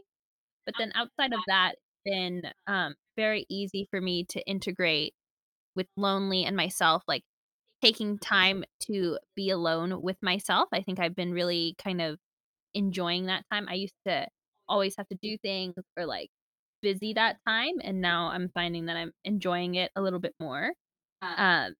And, you know, I'm keeping the conversations with my inner child going on. And so that's been really nice, and just starting to like notice patterns throughout my day. Like as I go throughout the day, like I'll start doing something and I'll start to be like, oh, well, why do we do this? Like where did this pattern start? And being able to catch those moments and then talk to myself and figure out like if it's a pattern I want to continue or not. So it's been really nice throughout this week, having those moments and like seeing those patterns and being able to like consciously make a decision on like what to do with that. Yeah. So it's been a good week. I mentioned mine a little bit already. Just like I catch myself when I'm like harsh on myself, because I'm very harsh on myself, can be very competitive with myself and like others and stuff like that. So just being able to just like move slower. I think that's the thing. I think a common thing is move slower and just like be more gentle with myself. The hardest part was honestly the first couple of days of being like in the airport and just a lot of people after so much time being secluded for like that time doing ayahuasca. It was just kind of a lot to be around commercial spaces and things. That was the hardest part for me. But then once I've been back, it's honestly been smooth. It's been smooth for me. You've been biting your nails less. I haven't been biting my nails. Yeah, that's not a habit I wanted unknown, but yeah. Oh, I'm sorry. If you see Jake biting his nail. My bad. Similarly, I mean, for me, we had a long layover in Mexico City. The airline changed our flight, so we had a 15-hour layover in Mexico City. We got back Saturday at like 1, had that afternoon off, and then Sunday I had 9 clients, which in hindsight was a mistake. What? No, I'm joking. Oh, okay. I was like, what do you mean? What? I was like 9 clients a day when you get back. What? My bad. He said I feel like What? It was more like it's like you did that. No. That was I felt fine that day, and then having to start Monday and work Monday through Friday, and then also some on the week. Like I felt really tired this week, and I felt that like getting up and getting out was a little bit more challenging than it normally is. I'm a very like go person. I'm very like let's get it done, action oriented. And this week I definitely felt a little bit, not even down. I didn't feel down. I just felt like, you've all said it, like just a little bit slower. Mm-hmm. Which I think is okay.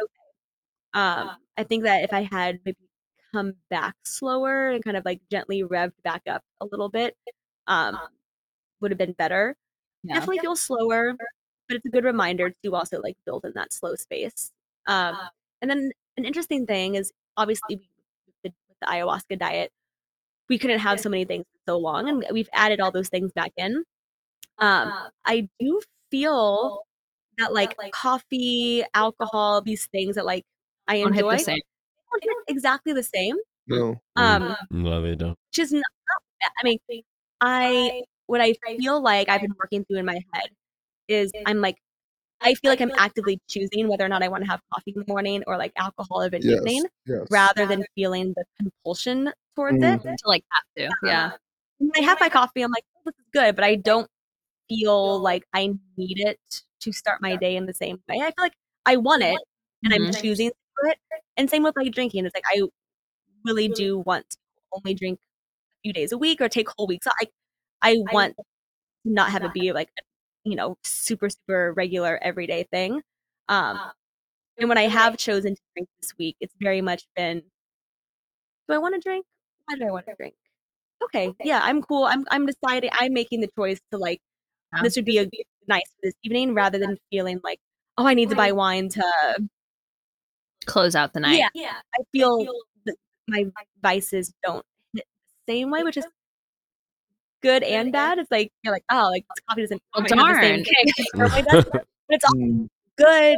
I don't want to be like controlled or beholden to anything, but that's been an interesting. Yeah. You guys all feel the same way. Well, Brandon, like both of us, but it comes to being like this untethered feeling. I think that's a really good word for it. It's really hard right now for me to care about things that I don't deem as like essential or very important. Like things that like, I'm like, I just have to do, but like don't serve a really big purpose. I'm like, like, and that's kind of like how I feel about like, and that sends me with like what you're saying with coffee and alcohol. It's like it's things that like I want it, but do I need it? It's like what I'm not sure. You are. Yeah, you are. I feel like that's it. I feel very much like, oh, I could go either way. I choose to go tonight versus being like, oh, I need to have my coffee, or I need some wine. Yeah. Like I'm at a crossroads. Or do I want to choose? It's like more in my. It is easier to let things go as well. Like I don't feel like things are sticking to me as much as they were. Like, nice. So I've been verging on vegetarian / vegan for a while, and today we had this plan to go to this brunch at the spot. Got a breakfast burrito. It's got chorizo. I was gonna get myself a mezcalita because I was like, yeah, I'm really ready. Like I want this. Went barely finished the burrito. My stomach got upset. Didn't finish my mezcalita because my stomach got upset, and I was just like, oh my gosh, Shannon, is your body telling you like to stop this? But my mind's like, but I really do enjoy mezcal. But I'm happy to note that the mimosa we were drinking tonight went down well, and so I'm like, maybe I just don't need hard liquor. But I feel like I'm just, and we had a So Far Sound show last night, and usually we drink at those things, but this place didn't have a really big bar. It was just kind of like seltzers and beer, and they were supposed to have wine, but they didn't, and we both were just kind of like, I'm not gonna waste time like on a seltzer or a beer. Like I want a wine because I like it, or I don't really, I'm not gonna drink a Michelob Ultra for no reason. Like I don't want that's maturity. Not interested. But yeah, I feel the same way where it's like coffee in the morning, I've cut back on that, and like I don't know if I'll start cutting back on, I've already cut back a lot on red meat. And cut back on dairy. I think I had a lot of cheese the day prior, and my stomach revolted. Kind of like, Brandon, you understand that? Oh yeah, I do. Yes, I do. We can talk about that. Pretty similar to ayahuasca. All right, just water. No, it has been really interesting. I mean, I similarly in Mexico City, I was debating: do I want to drink or do I want to like go another week or so? And I decided it's my last day of vacation. I want to have like a mezcal margarita. I got two, and then you don't normally divulge this information, but I'm going to our listeners. But we had a cigarette on vacation. Oh, yeah, because sometimes we don't normally smoke, obviously, but cigarettes at least. And but I was like, oh, we're on vacation. Let's have like a cigarette and like some mezcal margaritas, and like. I felt sick a little bit after. Yeah. Not like bad, but like I was like, your body was just like, what the heck? And then like I was like, oh, but I want to enjoy this, and I just felt like a little like it was probably too soon, like right after. But yeah, even now I'm like I'm enjoying the mimosa. I enjoyed some wine last night, but like not a ton, and like it doesn't quite feel like it has the same like power. Goal. Good. Also, I feel like things have lost their cool factor. Yeah. Like the shine around being drunk or the shine around being high or something like that is really not what it used to be. I feel like I'm doing it. Well, I've been smoking. And not cigarettes. Weed. Sorry. I mean, clarify. And it's just sort of like fine. It's not really hitting the same way that it was hitting beforehand, which is sort of a bummer. You know, I can't say I love it. But I'm like, it's not having that same hit. It's not having that, giving me the same effect. And so I'm like, okay, I guess going into parenthood, I wanted to give up this stuff anyway, or maybe just do it on the weekends or like whatever. Cut back a lot. Don't want to be high dad. Hi dad. Get it? Because you're always high. But yeah, I didn't want to do that, and I wanted to start cutting it down anyway, and I feel like this is like giving me the feeling of like there's no reason not to. Right. No, it's been interesting. It's like I feel like we're choosing to partake when we want to partake in things, but like also I could like choose not to and probably feel fine too. Which is good. Would you recommend that people do it? I would. So it's okay. Can I, two questions? I'm going to add on to this question. Yeah. So would you recommend that people should do it / would you do it again? Yeah. I mean, I would say I personally, for me, I'm like, I've been telling people, I would not recommend people do it only in the sense of I do not, this is, I think, like going into it, I was like, oh yeah, I've done peyote, I've done shrooms, like I've done acid, like I've been in this realm before and it will be fine. And it was fine. I don't know about other people's like mental health. I don't know where other people are at as far as like, you know, doing this. I also think we did it in a very good space with all of each other, you know, like in that way. I don't know that if I would really need to have a deep conversation with somebody before they do it. Well, if somebody was in a good space. Yeah, 100%. If you checked off all these boxes and criteria. But like if somebody was like, hey, do you think I should do it? I'd be like, well, let's have a conversation about what's going on with you and like where you're at before I tell you that it's going to be. Because I mean, like you're not me. You're not any of the other people I did it with. You know, like we're all in this is a very unique situation. I feel very held and loved in this group, guys. Okay. I feel like this is very rare for, you know, family to go and do this together, you know, and all that kind of stuff. Definitely pre-kids. So I can't say that my experience or my energy going in and surrounding it is the same as anybody else's. And I can see that if this was a negative experience, I could see how like it would be very profound. Like if somebody was like, hey, yeah, I did it, Brandon, and I fell through space and time and I didn't love it. I didn't have a great time doing that. I'd be like, oh, yeah, that can happen. I'm sorry.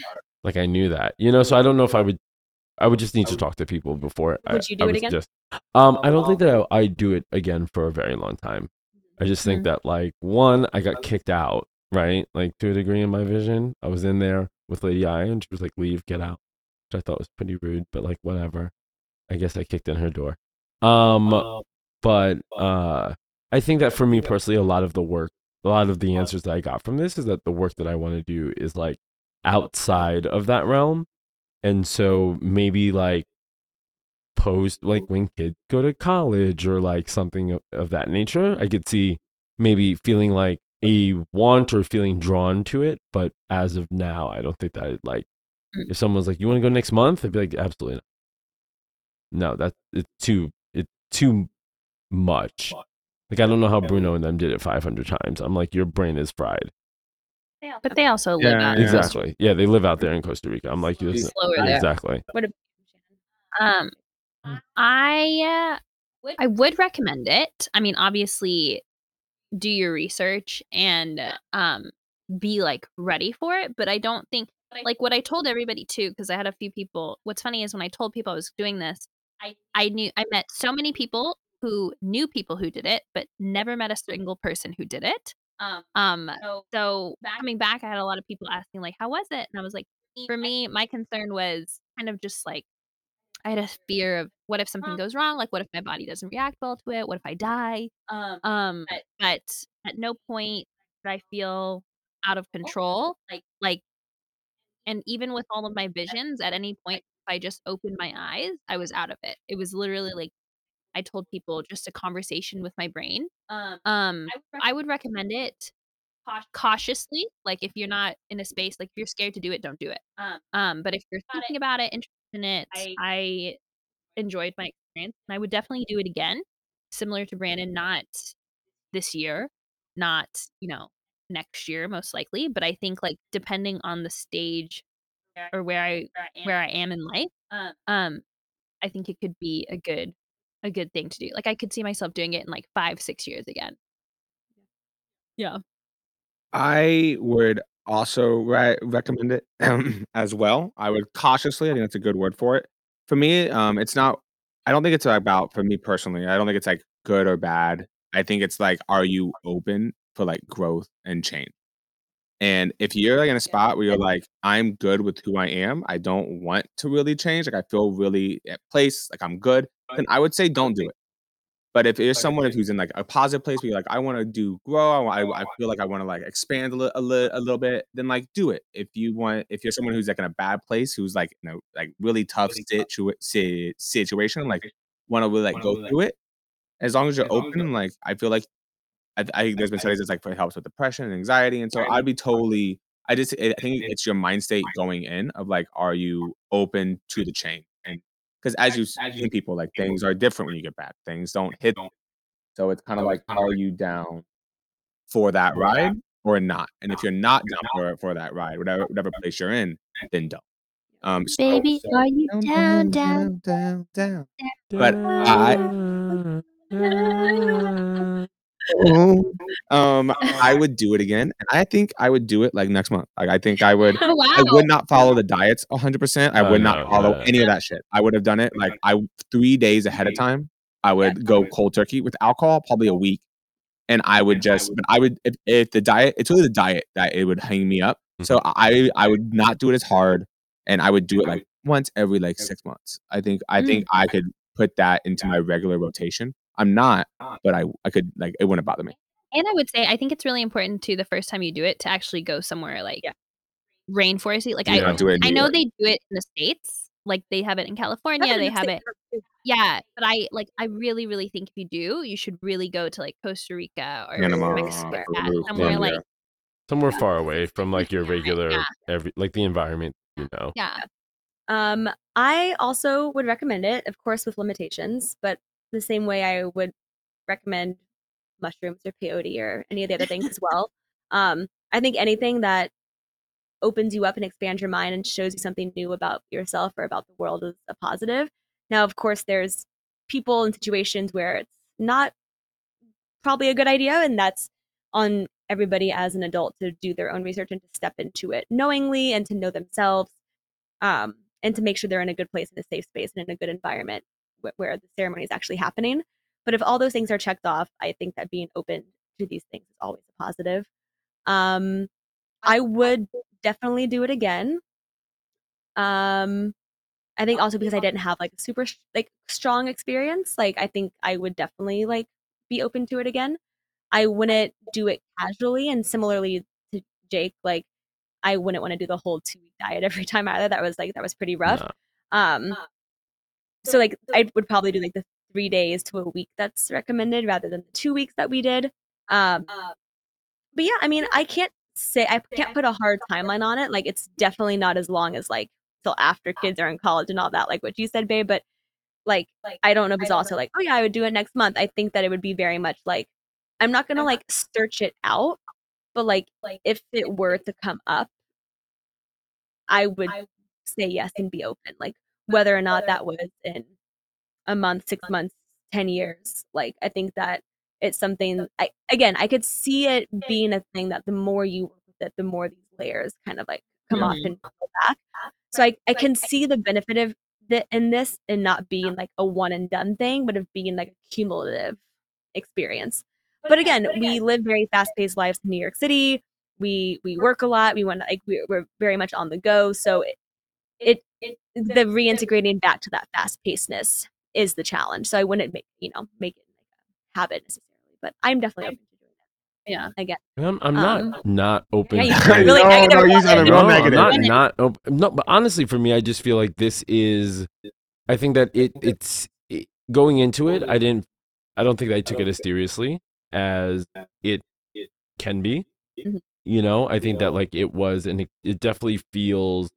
Even after the first night or, 2 nights or whatever it is, I didn't feel that much necessarily. But as I started to like sit with what I was seeing and what I was doing and the thoughts that were popping up in my head, I was like, oh shit. Like, I feel like I've been inceptioned. I feel like there's little things that sort of, the scary movie, that really, really, really scary film. Brandon thinks it's scary. It's like a horror film. Like a horror film. No, it was just scary. We're all scary.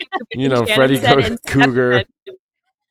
Nightmare on Elm Street. Shining. The Shining. Inception's right up there. All those. That's okay. No, but I mean, I just think that it was such a profound experience that like I would tell people to kind of like do their research and do things around it and make sure that you're in a good place, make sure like you're not just doing, because because it seemed like when we were there that people go there like really fucked up, right? Like from what like Bruno and them kind of with a lot of, like, we were laughing. Do you know what I mean? Like, we were having fun. Yeah. And it was, I think we had a lot, like, I think our group in general had a lot more lightness than they are, like, used to. Like, also, we all know each other and we're all close. So there's a lot of, like, joking and laughter and, like, sharing. I think we were also very talkative. I don't think people really. Yeah. Well, that's right. One day they asked us to be quiet for like 2 hours. Like, well, originally he said like 7 hours. He was like, after breakfast, we can be quiet until the ceremony. And I was like, and we were like, what? I was like, I'm here with my friends. Like, you gotta stop. 7 hours. And then he said 2 hours. I'm like, all right, that's fine. Yeah, all right. Well, my favorite moment is when y'all left. I talked to Bruno and I asked him, like, so you do this like 500 times. You're telling me that, like, you don't drink, you don't have sex, you don't do any of this. And he goes, oh no, I don't do that. He goes, I've done it 500 times. If my wife is in the house, I'm not gonna not have sex. Right, come on. And I was like, all right, this man's a vet. Right, like, he's been in it. But then he looked at me. He was like, but you haven't done it 500 times. And I was like, listen, that's like, all right, that's fair. Right. Like, true. Yeah, so I'm just like, you know, if you haven't done it like 500 times, or any of that, or done various different things, I could see it being like, I can't imagine going there and hearing people scream next, like in the bed next to me. Do you mean like you guys were throwing up as I was eating my soup, and I was like, oh, this is wild. If people were like screaming and like convulsing and doing all of that, then I don't know how that would affect. I would kind of my experience, and also I can't imagine going there and having that experience as well. I think that would really, that'd be hard. No, I recommend going with people you know. I think that's a low. Like, I wouldn't like. I think like you go with solo. Don't go with solo. Don't go with strangers. I would say even go like in a very They don't even have to be like family or like, but go with people that like if you scream in front of, you know that you're out being friends. Yeah, right. Yeah, I agree. Yeah. I think so. Because I think even for me, it takes like a day or two. Like when we first got there, I didn't feel safe. I was like, I never feel safe the first day in a new country. Yeah, I'm like, let's look for the exit. Let's make sure these people can be insane, right? We are like in the we were near the Shannon, what was the name of the forest that we were at? The Children's Eternal Rainforest. Okay, guys, we get to airport security, and Jake is already in Costa Rica. Me, Brandon, and Shannon are on the same flight. Shannon goes ahead of us. And the customs lady entering Costa Rica goes, "Where are you going?" And Shannon goes, "The Children's Eternal Forest." With big doe eyes, I'm so excited. And the lady looks at her like, "The fuck are you talking about?" And, you know, I always prep because I know they're gonna ask like, "Where are you going?" And at first I was like, "Where the freak am I going?" And I look at the invitation they sent us, and it was like the Tigra, and then it said Children's Eternal Rainforest, and I said, "All right, Shane, ready." And I went up there, and I said, "I'm so proud, Children's Eternal Rainforest." And this woman looked like, "What?" Like I was on LSD. Huh? It was like, "The fuck?" Like she was like, "Where?" And at that point, I handed her. In your defense, that is what the place is called. It's not a cold place. It's like some Swedish kids who bought the place to save the rainforest. There is a good like story surrounding it, but it sounds creepy as shit, right? Do you know what I mean? Like if you told people this, they'd be like, "So you're going to be murdered, and you're going to be sacrificed to the trees there." Like that's fine. So yeah, I would suggest going with people just so you feel comfortable. I know that for me, that really did help. Yeah, I think if it had been with strangers or anybody else, it would have been a different thing. But you guys, we had a lot of fun with you guys in Costa Rica. Like, we're really glad that you were open to joining us and for branching out from the government website, Shannon. That was really special. I'm gonna write them a letter. Tell them to include a letter. You're gonna write a letter of what? I'm gonna write them a letter and tell them you need to include this ayahuasca on your website. You see? Yes. But no, we had a lot of fun, and you know, no one else we'd rather go through something like that with. And thank you guys for being open and sharing your experience podcast with us. Yes, and I know Shannon is a returner on the pod, but for a first timer, I just want to say thank you for the invite. Very good. On the pod. A lot of fun. Well, we will drop your guys' Instagram handles. You can follow Jake on Instagram at Jacob Paul Murray. Is that correct? Then Shannon is S Miller Murray Fitness. You can remember it as Smiller Murray. We're gonna call her Smiller. Feel free. Give them a follow. We tag them a lot in our stories. Thank you guys for coming on, and thank you guys for listening. If you have any questions, as always, feel free to reach out to any of us. I think we're all happy to share our experiences, and we'll see you guys back here next time. Thanks, guys. Peace. Bye.